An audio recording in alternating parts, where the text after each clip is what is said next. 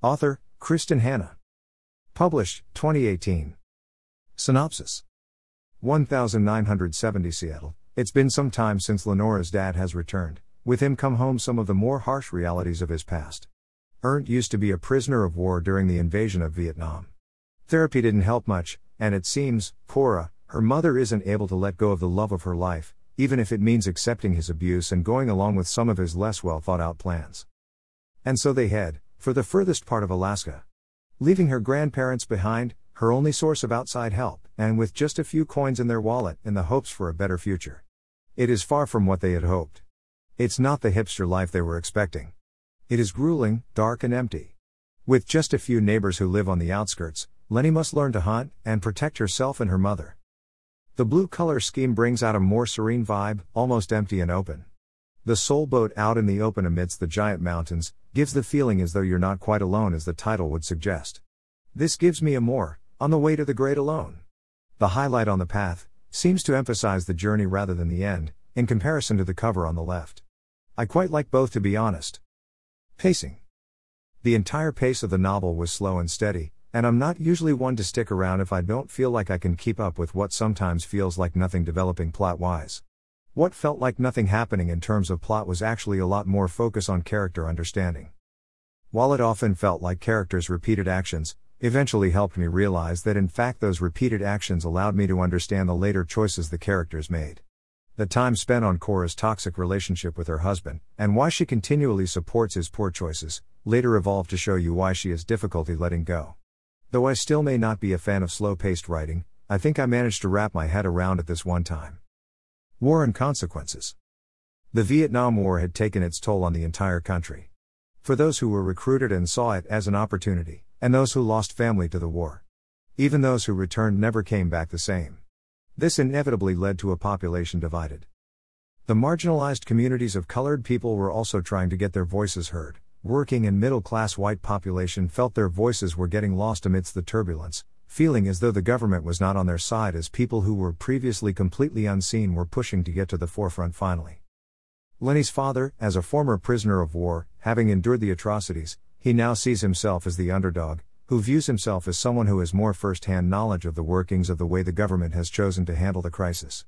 Yet his view is narrow and it only comes from his personal experience as a white cis man. He is unable to consider the limitations that he himself puts on his own wife and daughter as he chooses to dictate where their lives take them, and then becomes violent in any retaliation that overthrows his rule. He builds his own community that he, with the validity provided by his trusted friend Mad Earl, further entraps the people he says he cares for the most.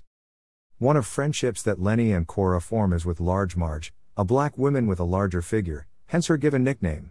She represents a lot of what Ernst seems to detest, though it is not explicit, Ernst does show signs of aggressions towards Marge, who is able to deflect it because she appears more daunting due to her size compared to Ernst, who as an alcoholic comes across as having a smaller stature when contrasted with Marge. Marge is a lovable character, but there is little that is divulged about her personally other than how she has come to be in this small town, where she happens to be the only black woman. Therein in itself, I would have thought at least something would come up in conversation, even if it was brief, a conversation with Leni or Cora. Due to the fact that there is no conversation about this, it did make me wonder if they were unable to see her color? Or was it just not a conversation to be had in the time setting? I'm not a historian, so I can't answer that, but I suppose this only means further reading for me. Definitely a topic I would like to have a better understanding of. Women's rights. In 1972, the Equal Rights Amendment was passed, which sought to allow equality between genders as well as prevent gender based discrimination. And while it was accepted by a majority of the states, it was alarming for many conservatives who still believed in traditional family roles, which in effect hindered the progression. Viewing this as a form of defeat, it discouraged many active feminists from furthering their work in the political field. Gender roles in conservative households continue to hold, and we see this through Cora, who attempts to take out money but on account of her being a woman with no man by her side is declined. This continues with the way Cora views herself in relation to Ernst, as she believes earnestly that he truly loves her, in spite of the fact that she is physically and mentally abused by him when he feels inadequate or frustrated. Greater than we have to understand and forgive, that's how you love someone who's sick. Greater than. Greater than the great alone. P124. She can't fathom her life without him, and even when she gains the smallest bit of courage, it is fleeting as she feels she is betraying him, as though she owes him for claiming he loves her. While Cora doesn't appear to value herself, she can't imagine her daughter being hurt, and for that she is willing to give up her domesticated frail persona.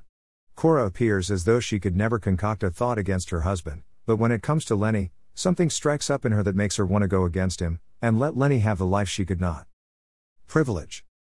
Leni comes from a lower economic background, as her father is on and off work after the war, and her mother is a homemaker.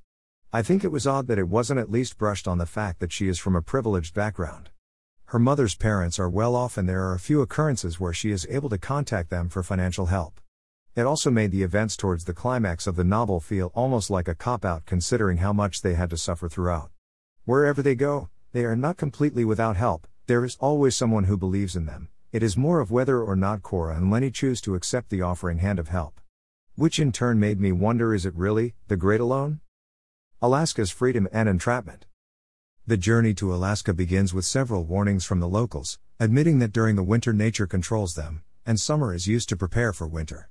Alaska is used as a symbol of both what the darkness of the winter holds for Leni and her mother as they are trapped within the four walls of their cabin with her father, and his mercurial temperament and what consequences that might have for these two women who have limited resources. Greater than she could leave them. She could break free and go her own way. It would be frightening, but it couldn't be worse than staying, watching this toxic dance of theirs, letting their world become her world until there was nothing left of her at all, until she was as small as a comma. Greater than. Greater than the great alone. P249. While Alaska can hold the dark and scary, it is also the place where Leni spends her formative years creating relationships with her small neighborhood, where everyone knows and looks after each other. It gives her a sense of home and family, as opposed to her life in Seattle, where she was constantly shifting with no sense of belonging or home.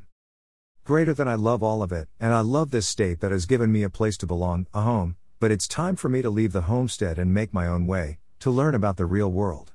Greater than. Greater than that's why I want to go to college. Greater than. Greater than the great alone. P241. Alaska offered what mainstream city life could not offer.